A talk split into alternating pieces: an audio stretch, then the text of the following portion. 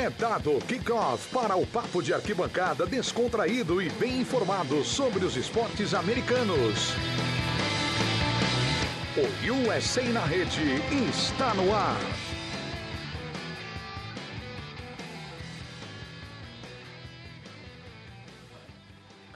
Olá pessoal, sejam muito bem-vindos a mais uma edição do USA na Rede, o seu podcast de esportes americanos. Como sempre, nós trazemos aqui a nossa edição semanal para falar de NBA e hoje com assuntos quentes, vamos falar aí dos dois líderes de conferência. Será que alguém acreditava que teríamos Suns e Heat na liderança das conferências nesse momento? E nós vamos falar disso e também de outros temas aqui com os nossos especialistas para você ficar bem informado, formar suas opiniões aí sobre a última semana da NBA. Essa é a nossa edição 344. O podcast USA na Rede existe desde 2016. Então, você que está chegando agora, nos conhecendo, a gente já está aqui há um bom tempo falando de esportes americanos e você sempre é bem-vindo para estar conosco. O programa tem o oferecimento de Bet7. Siga seu instinto no link da descrição aí do nosso podcast, aí no seu agregador, é só você procurar que tem lá é, o link para acessar a Bet7 através do The Playoffs, para saberem que, que você chegou lá por nossa conta. Isso ajuda a gente pra caramba. Então clique aí no link da descrição, entre e aproveite aí, se divirta. A gente vai ter o momento Bet7 que é o nome do programa, com uma dica de aposta. E não se esqueça, aposte sempre o que você pode perder, aposte com responsabilidade. Mas aposte, aposte porque cada vez mais é uma diversão, né? É uma, quando é feito com responsabilidade é uma diversão, muita gente está fazendo isso. É, se você entrar é, nos grupos do, do The Playoffs, você vai ver que a galera é, curte bastante. Então, aposte, brinca, se diverte, isso te ajuda a entender mais o esporte, mas com responsabilidade. Vamos lá, vamos, pro, vamos acionar aqui a nossa equipe, nossos especialistas, para poder falar sobre esses dois líderes de conferência, quem diria? Temos aqui um torcedor do Suns, meu caro Piero Fiorelli. Piero, para abrir os trabalhos, você esperava o Suns na posição que está, líder com várias sequências de vitórias, abrindo vantagem sobre o segundo, voando. Você esperava a essa altura dos festejos estar assim? Fala, Miguelito, pessoal do ESC na rede. Agora de volta à posição de comentarista, né, com o nosso grande Miguel Fortunato na apresentação aqui do podcast de NBA. E, sinceramente, Miguel, eu acho esse time do Suns muito bom. É, então eu entrei para a temporada muito confiante. O melhor início da história da franquia, isso me surpreende um pouco. Eu esperava, assim, uma primeira metade de temporada muito dura após a decepção que foi a virada nas finais da temporada passada. Mas eu não posso dizer que eu estou surpreso, porque o time é realmente muito bom e já tinha mostrado isso na temporada passada. E do outro lado, meu querido Guilherme Biscoito. Grande Guilherme Biscoito. Saudade de você, Guilherme Biscoito. Você esperava Miami Heat em primeiro no leste nesse momento? Primeiramente, eu não esperava um participante tão bom do de férias com eles como o JV. O menino tá causando. Oh! Tudo, tá causando tudo que a gente quer no reality show. Inclusive, Boninho, se der pra fazer um intercâmbio, leva o menino pra lá pro, pro BBB, que o cara tá, tá sabendo participar do programa da forma que, que deve. Então. E aí, voltando ao basquete, né? Que infelizmente a gente tem que falar disso, porque esse time amarelo e roxo aí tá me decepcionando, mas o Hit tá jogando bem pra caramba, cara. Surpresa, né? Porque eles conseguiram essa é, essa reação aí em muitos jogos sem Jimmy Butler e Badebaio. Eles chegaram a ficar ali na, na zona de play-in por bastante tempo e do nada começaram uma arrancada ali com o Your Seven jogando bem pra caramba, aquele pivô ucraniano. O cara teve jogo de quase triple-double e o hit do nada disparou. Então, não esperava esse hit. O, o leste ali tá bem embolado entre primeiro e sexto, cara. São dois jogos de diferença. E o Hit, nesse momento, é o nosso querido líder da, da Conferência Leste. É isso, gente. Então vamos falar sobre esses dois times e no final, obviamente, como você nosso ouvinte semanal está acostumado, Guilherme Biscoito vai falar aí sobre, sobre os reality shows. Dessa vez está empolgado com, com o de férias com ex, né? Então, é, o Guilherme Biscoito vai explicar no final do podcast por que esse elenco do Big Brother Brasil está tão decepcionante. vexame histórico. Podcast. Esse elenco tá um vexame histórico mesmo. É, daqui a pouco o, o, Biscoito vai. No final do programa ele explica a opinião Exatamente. dele, que é, sempre, que é sempre a opinião mais importante quando o assunto é reality shows. Então vamos lá, vamos, vamos começar essa brincadeira, né? A gente teve, Piero, falando primeiro do, do Phoenix Suns, a gente teve primeiro aquele recorde de vitórias incrível, né? 18. Que, de 18 vitórias, entrando aí entre as equipes com mais vitórias seguidas na história da liga. E agora a gente vai vendo a equipe botando outra sequência impressionante, sete vitórias seguidas. É, a última vitória, uma de respeito, né? 115 a 109 contra o Utah Jazz na, na noite desta segunda-feira. A gente está gravando na terça de manhã. E o time agora tem três jogos e meio de vantagem ao Golden State Warriors, ou seja, o Golden State Warriors, para pegar esse primeiro lugar, nos jogos que restam, ele vai ter que ganhar é, quatro jogos a mais que o Phoenix Suns. E o Phoenix Suns, sem dar muita amostra que vai dar essa margem, nos últimos dez jogos está com nove vitórias. Né? E, e, e, tanto como mandante como visitante, os números do Suns estão absurdos. É, por que, Piero Fiorelli, o Phoenix Suns está indo tão bem, está jogando tão bem, está conseguindo tantas vitórias?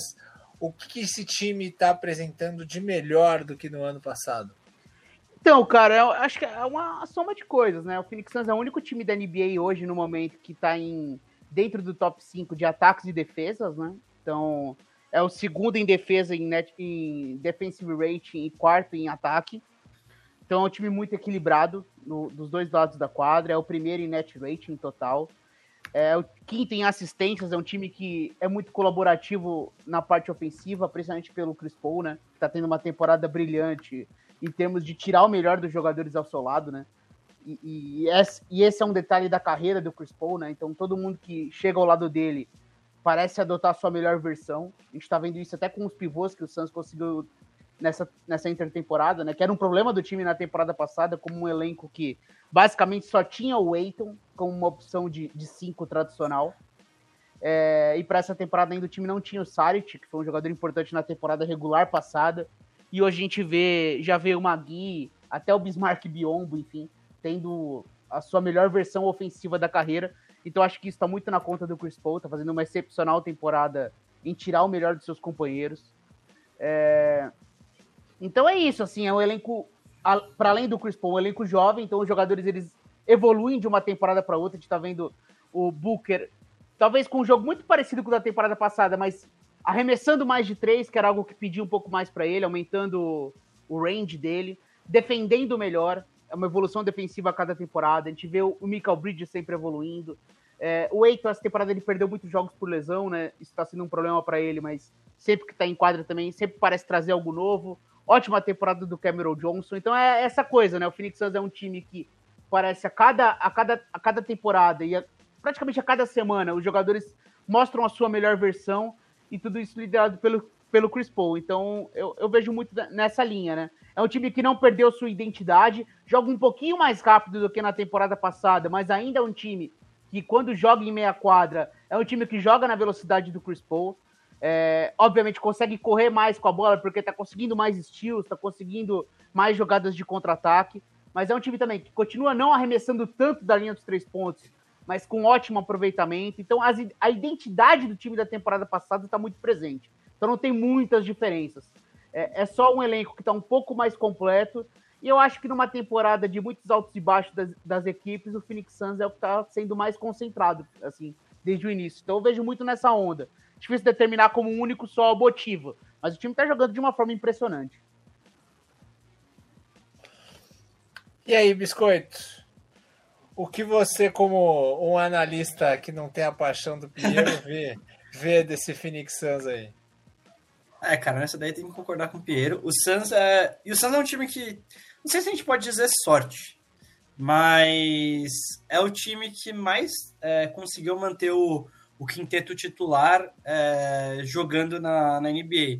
O quinteto com é, Chris Paul, Jay Crowder, Devin Booker, Miles Bridges e DeAndre Ayton é o quinteto que tem a maior média de minutos e o que mais jogou minutos no total. Então, isso é muito bom. É, porque tem o Lakers, por exemplo, o meu Lakers é um time que, cara, não tá, não tá rolando. Nets toda hora. Irving, Harden e Duran não jogam juntos nunca. Então, é, o Suns conseguir manter esses caras saudáveis e jogando juntos a maior parte do tempo é muito bom.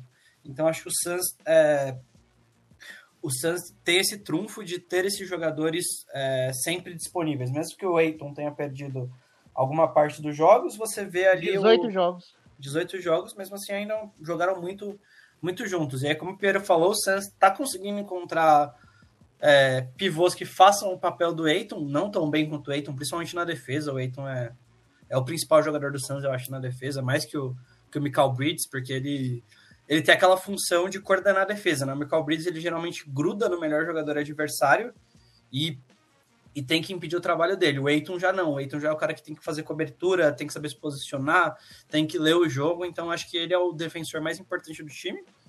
E o Suns continua jogando da mesma forma. É o terceiro time que mais é, tem seus pontos vindo de, de meia distância na NBA. Então, é, não arremessa muito de três. É, só nos dias que as bolas caem, né? Tipo, tem dia que o Booker tá tá acertando todas, o Michael Bridges, aí eles começam a arremessar mais, mas no geral não é um time que vai arremessar tanto, não vai basear o jogo nisso. É aquele joguinho lento, que todo mundo conhece o time do Chris Paul, mas, cara, tá funcionando perfeitamente bem. Então, é, é aquele ponto de vamos ver como eles lidam nos playoffs. Com determinados matchups aí que eles já sofreram temporada passada, né? Como o matchup do Bucks, talvez o matchup do, do Lakers eles sofram também, porque foi, foi a série mais difícil. É o matchup talvez de um Nets que possa sair ali do, é, da Conferência Leste, então acho que o, a gente tem que ver isso do Suns. É o Suns agora sendo, sendo testado. Eu acho que o Suns já pode começar, inclusive, a fazer testes. Abrir uma boa vantagem é, ah, vamos tentar uma formação um pouquinho mais alta aqui, ao invés do Jay Crowder, é, o Jalen Smith tem que o Jalen Smith joga para joga junto com o Aiton, porque ele é um cara que consegue é. arremessar de três, é, é, alto, ele, ele dá aqueles tocos de, de atleticismo para ele ser jovem. Então acho que o, o Suns tem que começar a testar coisas. Nós já passamos da metade da temporada, então é um time que pode fazer isso. É um time que já está confortável o suficiente para testar, né? Porque o Suns na, na temporada passada contra o Bucks sofreu muito justamente por isso, né? Teve a lesão do Saric, que era um cara que mudava a forma de jogar e que inclusive muitas pessoas estão especulando que ele vai ser trocado, né? Vamos ver o que, o que pode vir em troca. É, é, ele, tem, ele, tem, ele, tem, um salário de mid-range, né? Então... É, um salário bom para trocar. Mid-level, mid-level, desculpa. É, isso, é, mid-level. Ele tem uns 10 milhões ali, é um salário bom para trocar, dá para você conseguir alguma coisa. E vamos ver o que o Santos consegue no mercado de buyout também, né? Então, talvez mais um jogador grande de perímetro ali, um, um wing player seria bom? Seria. Algum, alguém que chute melhor de três? O Shemet tá jogando bem, mas assim, será que dá para confiar nele nos playoffs? Então o Santos tem questões para resolver, mas questões muito assim, muito à frente, né? Para a temporada regular eles estão tão voando. Agora a preocupação do Santos é com os playoffs já, é como a gente, como eles vão de fato serem campeões do do Oeste de novo e conseguir e tentar ganhar a NBA, né? Então acho que o Santos tem que nesse final agora de de trade deadline, que vai, se não me engano, é 5 de fevereiro nessa trade deadline, então... Sim, é desde o próximo mês, sei. É, eles, o Suns tem que fazer movimentos bem pequenos, porque a estrutura do time já está formada e é para achar para achar peças que faltam. Talvez, inclusive, o Jalen Smith seja trocado, mesmo ele jogando bem, porque o, o, o Suns teve a brilhante ideia de o nosso querido James Jones de não é, recusar a, opção contratual dele para o próximo ano, mesmo ele sendo terceira temporada, assim, foi uma, uma seria muito grande, então talvez ele possa ser trocado justamente para ele ter algum valor e o Suns não perder de graça. Então, são essas pequenas questões que o Suns tem que pensar, acho que na, na trade deadline agora.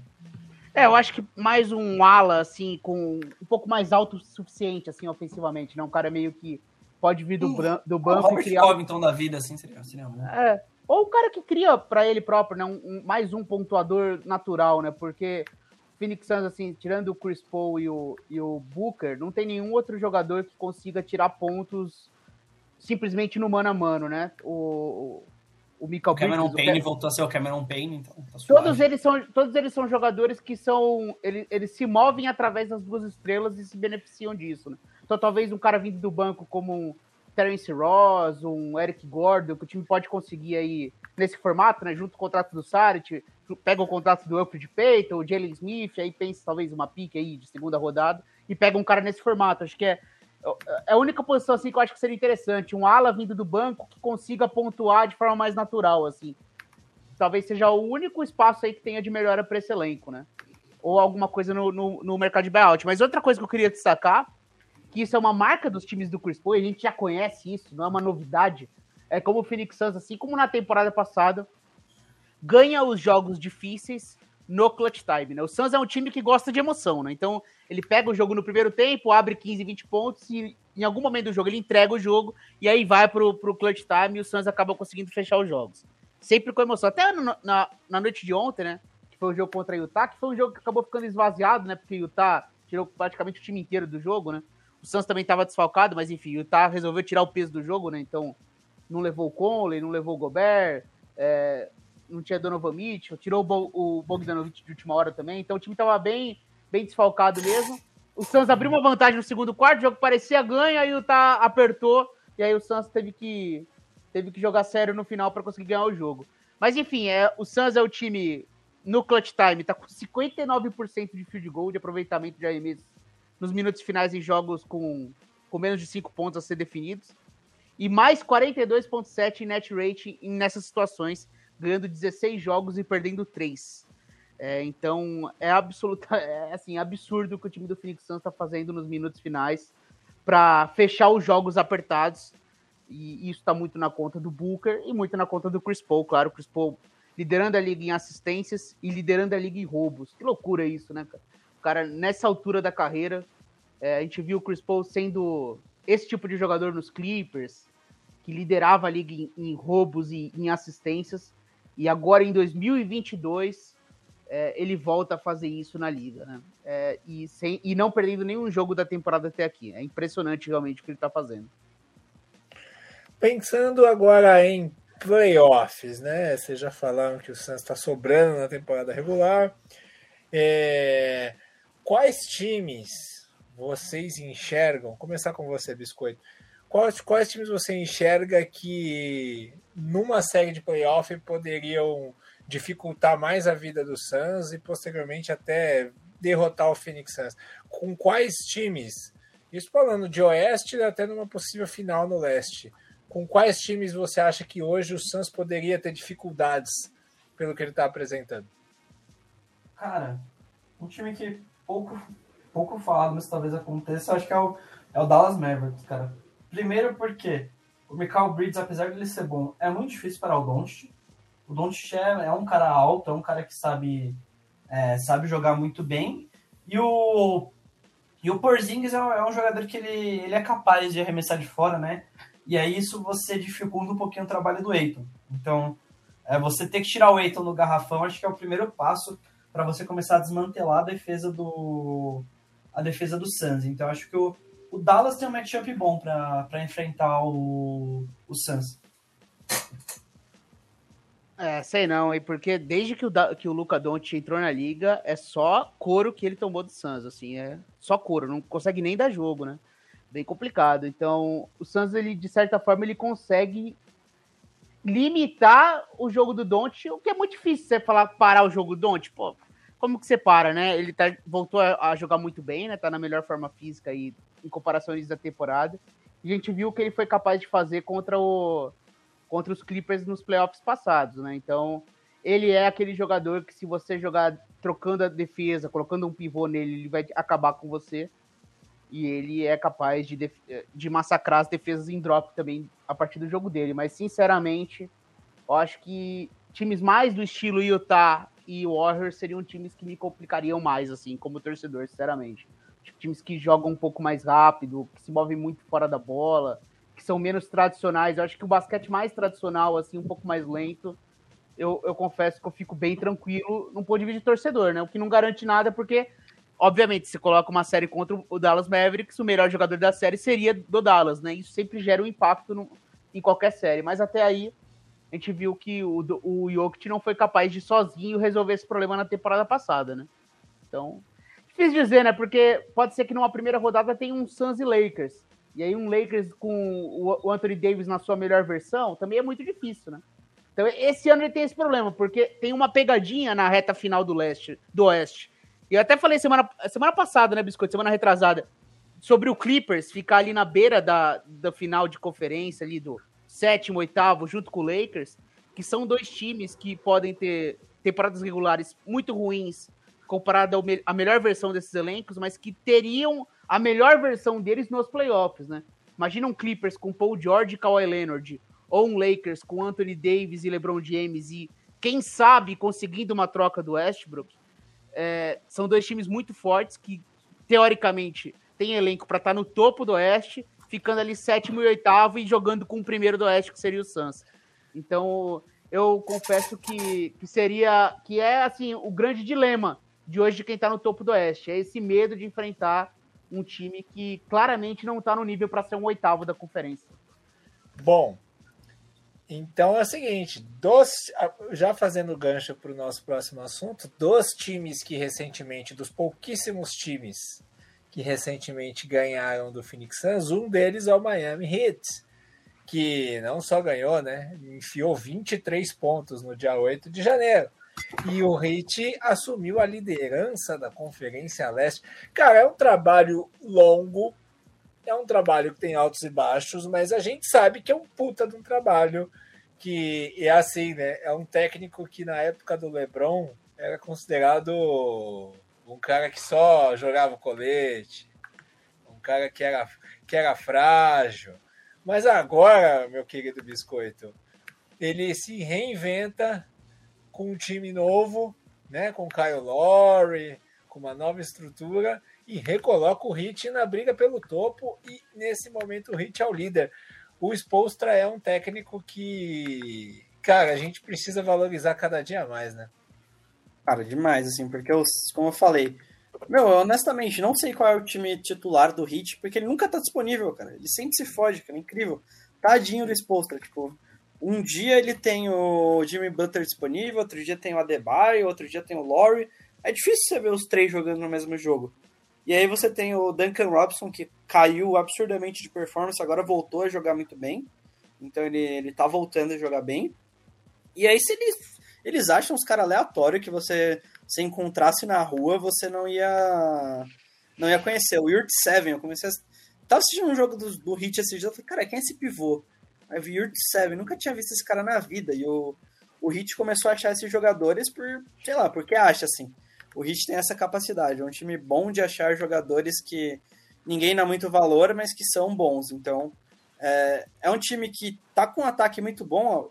É o terceiro melhor ataque da NBA, o que parece um pouquinho estranho, né? Porque você olha, você fala, porra, quem é o grande pontuador desse time? É o Jimmy Butler, mas o Jimmy Butler não é lá um um cara, você nunca achou que o Jimmy Butler fosse ser o cestinha da NBA em algum momento. E mais um time lento, né, Biscoito? 29 é, em pace. Sim. Time chato, aí você fala, caramba, cara, como esse ataque funciona? O teste do olho não funciona, mas. Mas o ataque. Mas você olha de fato e funciona. Tem vezes que o Tyler Hero tem que tirar uns pontos da cartola, mas é, o, joga, o, o time tá começando a reagir. É o, é o segundo melhor aproveitamento de três pontos da liga, isso é muito importante mesmo que os jogadores não. É, alguns jogadores como Duncan Robson, por exemplo, não estejam chutando a melhor da sua carreira, porque ele já chutou mais que 40% duas vezes nessa temporada, está chutando 36%, então ele, ele, era, ele assinou um contrato sendo um, um dos melhores arremessadores da NBA de fato não está cumprindo isso. Mas, cara, funciona, assim, é um time que o ataque é muito certinho, as jogadas são, parece são todas desenhadas, combinadas, é, eles não e eles, inclusive, são assim porque eles não conseguem ter um inesperado, né?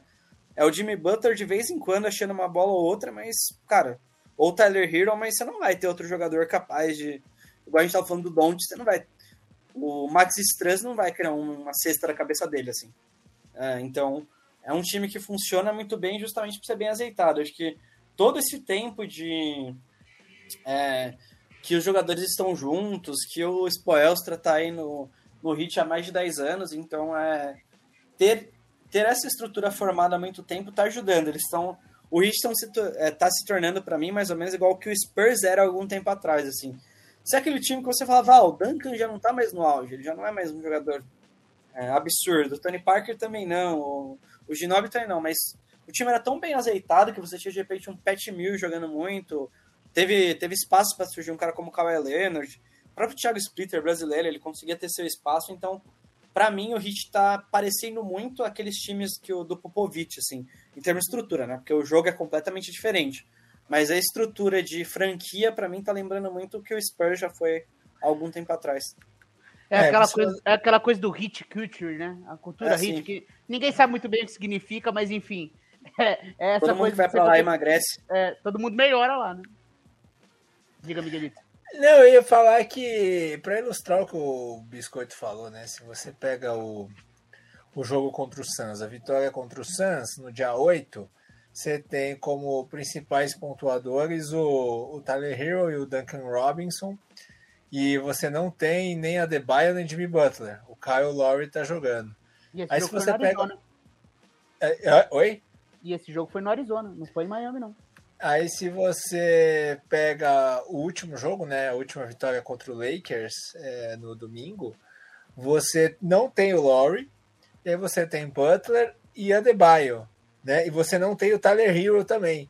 Então são duas vitórias contra dois times fortes, né? Os dois times aqui dos nossos comentaristas e e com times praticamente todos diferentes, né? É, só o PJ Tucker titular nos dois jogos. É impressionante isso, né? Isso é, é. isso não é qualquer coisa não. É, e só para ilustrar, Miguelito, o que você tá falando, ó, o, o Hero perdeu nove jogos na temporada, o Jimmy Butler perdeu 18, o Ban Adebayo perdeu 25 e o Kyle Lowry perdeu 8 e o PJ Tucker perdeu 6. Ou seja, são inúmeros jogos aqui. O, o, o Spolstra basicamente nunca teve seu time titular junto, né? Tá tendo agora e, e mesmo assim sempre tem alguma coisa que impede algum deles de jogar, né? Então é uma temporada realmente de descoberta de outro jogo. Descoberta não, mas assim, é, é, os jogadores crescendo. Tive o Max Struz, por exemplo, que foi um jogador citado pelo Biscoito, que é meio que o novo Duncan Robinson deles, que é esse arremessador que vai aparecer. Já tá umas três D-Leagues início de, de. De League não, Summer League início da temporada, impressionando pelos números, né? Ele começa a Summer League com números incríveis, então sempre fica. E ele fica ali no elenco, no fundo do banco. E nessa temporada foi a chance dele de dar esse passo de entrar na rotação. E tá dando conta do, do recado, né? O que ele tem que fazer, ele faz. A gente via, por exemplo, o Gabe Vincent, né? Que até jogou as Olimpíadas pela Nigéria. Ele era um cara que entrava com minutos, era um grande defensor de perímetro, mas não tinha arremesso não sabia arremessar. É, então ele era um jogador que era tão limitado ofensivamente que ficava difícil compensar pela defesa. Mas agora ele entra em quadra e arremessa ali perto dos 40% de três pontos. Então ele é um jogador já que consegue ter minutos. É, o Yurt Seven aí que o Biscoito falou, né? O turco, o pivô deles que, que eles pegaram. Ele jogou até os 4 anos no, no colegial, ele já tá 23, 24 anos, enfim. Conseguindo colocar ele para ter minutos nessa, nessa, nesse longo período de ausência do Bandebaio. Então eles vão descobrindo. O Caleb Martin, né? Que é irmão gêmeo do Cold Martin, que é um cara que também estava escondido na NBA, chega, consegue defender, pega bola de três pontos, enfim. Então são jogadores todos, é assim, cumpridores, obviamente, sem protagonismo, mas que conseguem ao lado elite, pelo menos tendo as duas das cinco estrelas aí do Hit disponíveis para o jogo, eles conseguem rondar esses jogadores, né? E aí é aquela coisa de você ter um Kyle Lowry no seu elenco. Dentre as estrelas, foi o que menos perdeu jogos e ele é um facilitador, cara. Ele é esse tipo de jogador. A gente sabe como esse cara faz diferença no, no, nos times que ele passa. É, e se eu elogiei o Chris Paul, eu acho que o Kyle Lowry faz algo muito parecido também com esse seguinte: que é melhorar os jogadores ao redor dele. É um excepcional passador, um cara que sabe a hora de acelerar o jogo, como de diminuir o pace. Tanto que o, os números do Hit são impressionantes quando ele tá em quadro e quando ele tá fora em termos de velocidade de jogo. Ele é um cara que acelera mais o jogo, que é um problema do Hit. O Hit às vezes jogava muito devagar. Ainda joga muito devagar, né? 29 em pace, como eu falei, mas é ainda mais dramático quando ele não tá em quadra. Então, quando ele tá em quadra, ele consegue acelerar um pouco mais esse jogo. Então, enfim, cara, são, são vários fatores. Esse time do, do Hit realmente é muito impressionante, como, como é muito competitivo. É, e eles precisam estar saudáveis para os playoffs, porque eu acho que eles saudáveis podem incomodar bastante qualquer time, né? Uma série de playoffs, eles são muito perigosos. E o Jimmy Butler tá tendo uma temporada muito boa, mais uma vez, né? É, ele só não tá aí em conversa sobre a NBA, time titular da, do All-Star Game, porque ele perdeu muitos jogos, né? Perdeu quase. Tá com 20 jogos, né? 18 jogos, na verdade, perdidos. Isso acaba limitando a nossa visão dele do que tá sendo a temporada, mas mais uma vez jogando muito.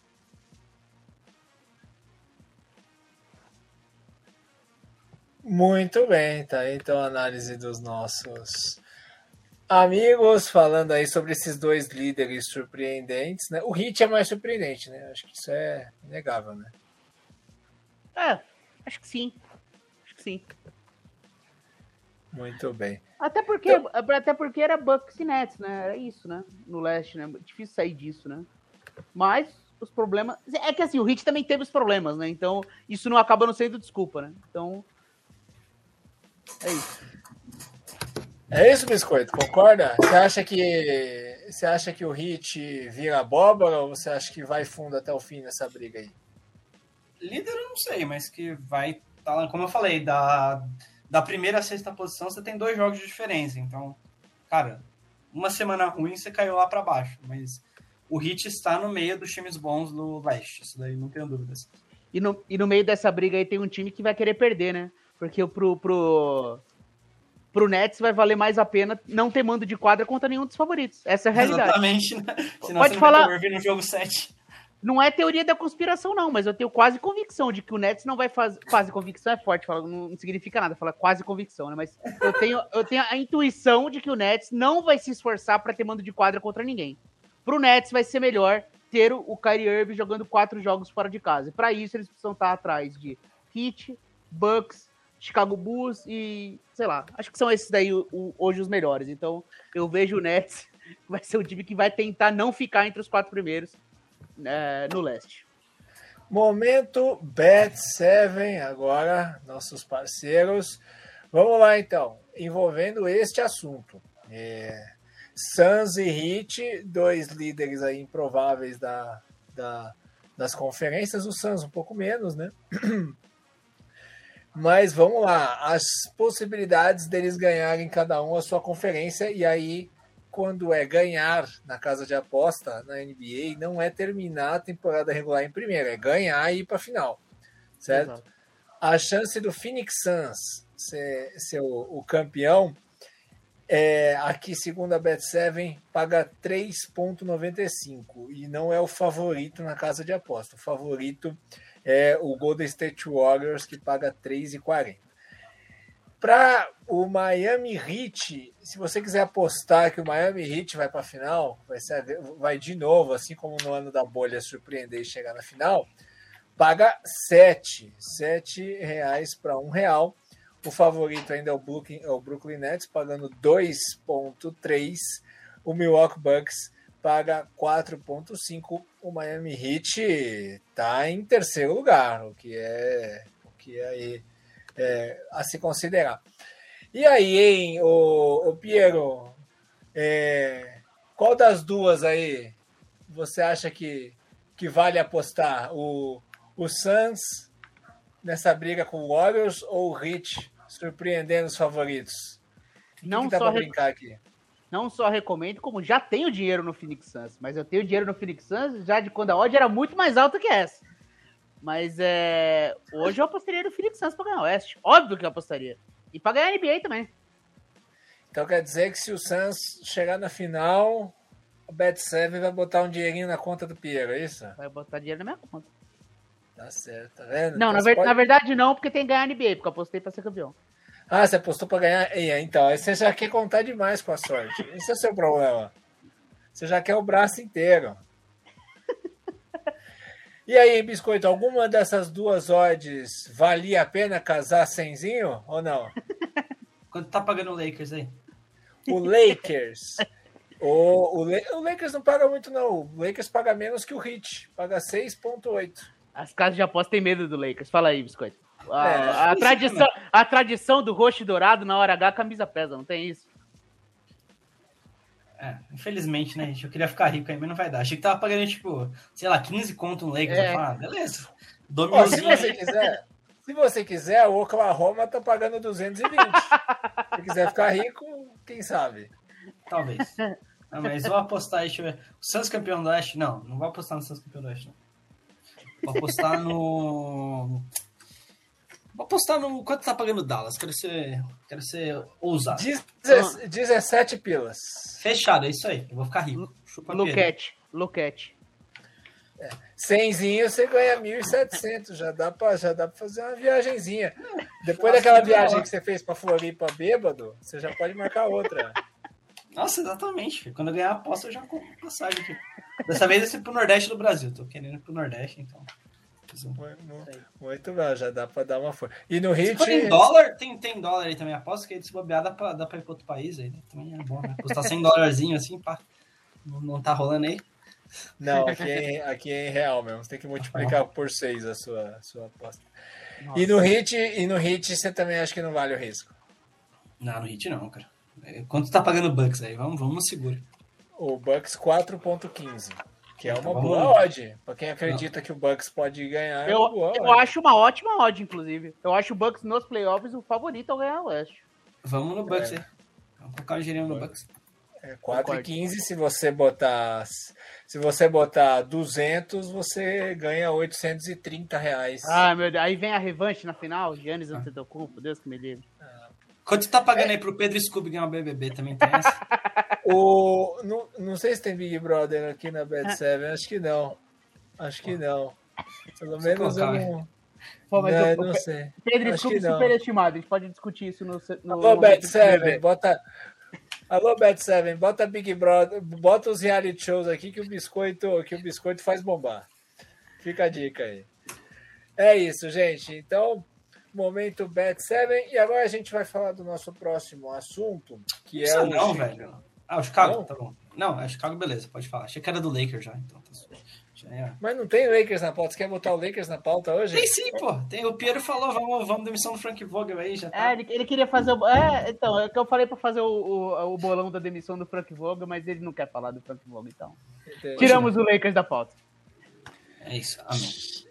Chicago Bulls com lesões, né? Nesse momento, né? Lonzo contundido e o Caruso e o Caruso também quebrou o punho, né? É, e o Foi Chicago- quebrado, né? Foi quebrado o punho, na verdade. Grayson Allen relembrando os tempos de Duke, né? Que era um delinquente em quadra, agora machucou o Caruso. Pois é, já que vocês já entraram nesse assunto, é, foi um toco forte do Grayson Allen, né? Na hora que o Caruso tentava uma enterrada, vocês acham que valeria uma punição pro Grayson Allen ou vocês acham que foi um lance de jogo? Vai, Piero. É, ele tomou um jogo, né, cara? É que isso é muito subjetivo, né? Você lembra que na Euro, Miguel, na Eurocopa de futebol, teve um lance da Ucrânia contra. Que a Ucrânia eliminou a Suécia. E teve um lance em que o cara também. Ele chuta a bola, o, pé do cara totalmente sem querer bate no meio do joelho do cara e quebra a perna do cara no meio. Um lance horroroso. O cara tá até se jogar até hoje da Ucrânia. Então, um lance que o juiz na hora não deu nada, foi pro VAR e expulsou. Se você olhar o que foi aquele lance, você vai ver, pô, o cara foi na bola e do nada. Mas, assim, o que aconteceu? Qual foi o resultado daquele lance? Foi uma fratura na perna. Então, meio que você acaba obrigado pelo resultado avaliar qual deve ser a punição. Então, aí você vai lá e fala, pô, merece a expulsão. Nesse caso do Grayson Allen, se o Alex Caruso tivesse caído no chão, não tivesse acontecido nada com ele, qual seria a nossa reação quanto ao lance do Grayson Allen? Então, tudo vai na conta de qual é o resultado do lance, né? Então, o cara, pô, o cara quebrou o punho, vai ficar dois meses fora de atividade. E o cara que fez o lance, fez a falta, que foi muito dura mesmo, ele justifica que foi na bola, que ele foi num lance que acabou sendo duro, porque simplesmente ele vai pro toco, não é o suficiente para parar o Caruso, ele tinha que colocar o peso na bola, e esse cara toma um jogo. Então, sempre a relação tá muito ligada ao resultado da lesão do jogador que sofreu a falta, né? Então, isso é muito subjetivo. E assim, pelo, pelo padrão de punições da NBA, eu achava muito improvável o Grayson Allen ter mais do que um jogo que ele tomou, né? Ele, ele foi expulso no jogo, ele tomou a flagrante 2, foi expulso e tomou um jogo a mais de punição, então ele não jogou o jogo seguinte. É, mas assim, olhando o padrão de punições da NBA, talvez poderia ter sido mais, talvez, mas como eles não punem em casos que não tem uma lesão grave, não é só porque o jogador se machucou que você deve punir o cara, né? Então tem isso. É, é, é uma discussão complexa. Muito bem. E aí, Biscoito? Cara, acho que como o Pedro falou, é... a consequência foi maior do que o ato. Assim, não que o Grayson Allen tenha sido leve na jogada, mas e se o Caruso não tivesse machucado? Ia ser uma falta flagrante 2 igual várias outras, né? Tem aquela coisa de a fama do jogador ajuda, como, por exemplo, o Zaza Pachulia, todo mundo odeia ele por conta daquela final entre Spurs e Warriors, que o, que o Pachulia acabou machucando o Kawhi, tirando ele da série. Então, é, acho que o joga, o peso de quem fez ajuda bastante a, a essa decisão, né? Então, mas realmente, assim, qual seria uma punição correta? Acho difícil. O padrão da NBA é dar um, dois jogos. O LeBron e o Isaiah Stewart se mataram lá e deu um jogo para cada um. Então, é o que a NBA faz, assim. Então, não vi nada de anormal, assim, no, nessa punição. Então, é realmente a expectativa da punição. O Caruso é um cara carismático, todo mundo gosta dele e tal, e o Grayson Allen é um cara odiado, então talvez por isso tenha uma, uma repercussão maior, mas é, acho que era, era a punição esperada mesmo esse um jogo. Muito bem. Então, e o Chicago Bulls, Piero, agora é, com esses dois desfalques, o que, que você acha que vai, que você acha Então, que vai dar?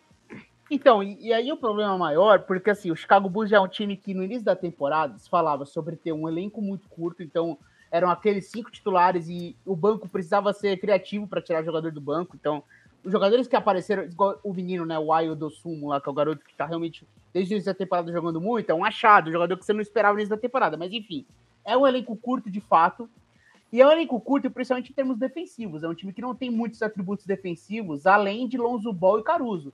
Então, como a defesa se segurava, sendo muito disruptiva com esses dois jogadores. São dois jogadores que pressionam muito no perímetro, conseguem roubos, incomodam os playmakers adversários.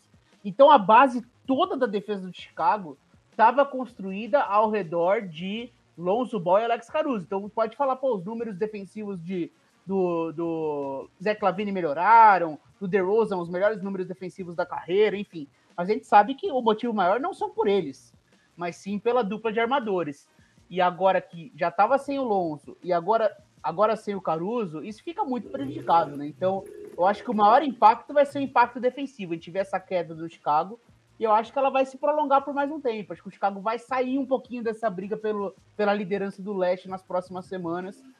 E vai ali ficar brigando por mando de quadro ainda, porque, porque o time ainda é muito bom. Zé Clavini voltou dos protocolos agora, né? Voltou contra o Thunder e jogou muito bem. Então, parece tá, tá, tá ok para voltar a jogar no melhor nível que ele vinha jogando. Mas eu acho que o impacto defensivo vai ser brutal para esse time, sem ter os dois, né? Não sei se o, não sei se o Biscoito concorda, porque eu, eu acho que esse é o pior, uh, o pior cenário para esse time é a defesa. É, cara, assim, acho que, por exemplo, ficar. Não interpretem mal o que eu vou dizer, mas acho que talvez perder ou Lavigne ou DeRozan faria menos falta do que perder esses dois juntos, cara. Porque a defesa não tem mais jeito. Já tava sem o Patrick Williams, que é o, o melhor, era provavelmente o melhor defensor do time antes da temporada começar, assim, ele era o, o, protótipo físico do grande defensor, e ele não, não vai jogar a temporada, e agora perde o Lonzo e o Caruso, que eram os caras que faziam a defesa do Bulls de fato funcionar, né, porque, assim, é, quando você tem que, por exemplo, colocar o DeRozan em um jogador principal do outro time, é um pouquinho difícil, né, você ter que colocar o, Lavine, então são jogadores que não conseguem defender da mesma forma que esses dois. E aí isso acaba. O cobertor do time fica muito curto, né? Porque você não tem mais. Porque você não tem mais jogadores disponíveis, né? Então você tem três bons jogadores ali em é, Zach Lavine, DeRozan e Vucevic. E o resto do time ali, o quarto jogador já é muito abaixo. E pra gente fechar esse, esse programa, eu vou mandar uma pergunta importante para cada um sobre o tema que eles mais gostam de acompanhar. Né? Então eu vou começar com você, Piero Fiorelli, perguntando de NBA. Stephen Curry tendo um mês de janeiro com um aproveitamento muito abaixo, beirando aí os 20%. O que acontece com o Curry nesses últimos jogos, Piero? É, parece que ele bateu o recorde do Ray Allen e aquilo meio que. Relaxou? Relaxou o homem. Mas não sei, cara. Tem, tem um fator aí que é muito importante, que não pode ser reduzido. É que o líder de assistências do time e o melhor facilitador do, do, do, do Chris Paul, olha do Stephen Curry no elenco, é o Draymond Green. E o Draymond Green não está jogando nas últimas semanas por uma lesão. Então o Draymond Green, ele é o cara que faz os handoffs, que acha o Curry se movendo pela quadra. Então o Curry perdeu o seu melhor criador ao lado. Mas ao mesmo tempo, ele vem errando também arremessos livres, assim, ele realmente perdeu um pouco do aproveitamento. Mesmo na melhor versão do Curry início, desde o início da temporada, o Curry não tá com um aproveitamento absurdo, não tava com um aproveitamento absurdo na temporada. É que é um volume tão alto e a forma como ele joga cria espaço para os outros que ele não precisa estar tá jogando num aproveitamento absurdo para gerar um grande impacto no time. Então tem isso também. Não é porque o, o Stephen Curry está com aproveitamentos ruins que isso significa que ele esteja jogando mal. Mas está muito potencializado em janeiro, né? Os números estão muito ruins. Um, o Curry está arremessando 28% da linha dos três, field goal 30 e poucos por cento. É algo completamente fora da realidade dele. Ele está com aproveitamentos hoje piores do que o do Westbrook. E todo mundo tá metendo pau na temporada do Westbrook. E óbvio que a temporada do Curry é melhor. E ele faz outras coisas no elenco.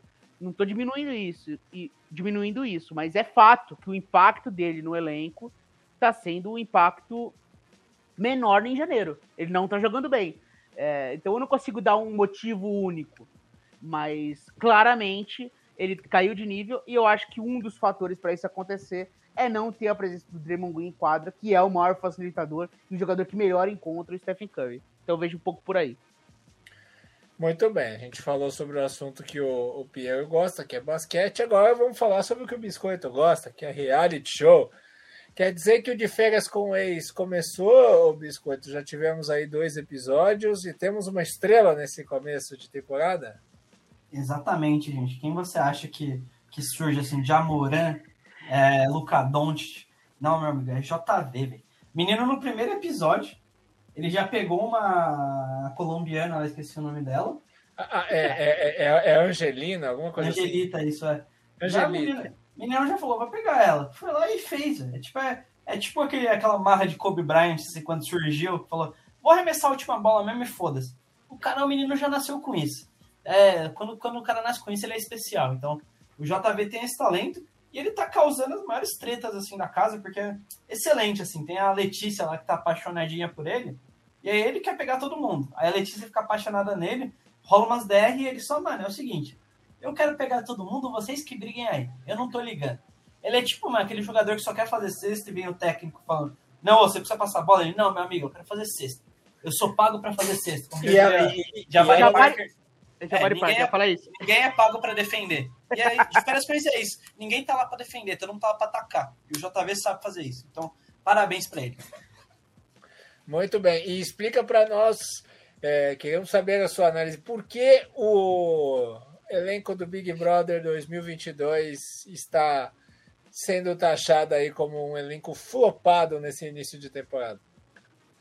Meu amigo, você gosta do quê? Você gosta. Alguém ia querer ver os bastidores, sei lá, do, do time do Spurs campeão? Todo mundo amiguinho, Popovich comprando champanhe para geral.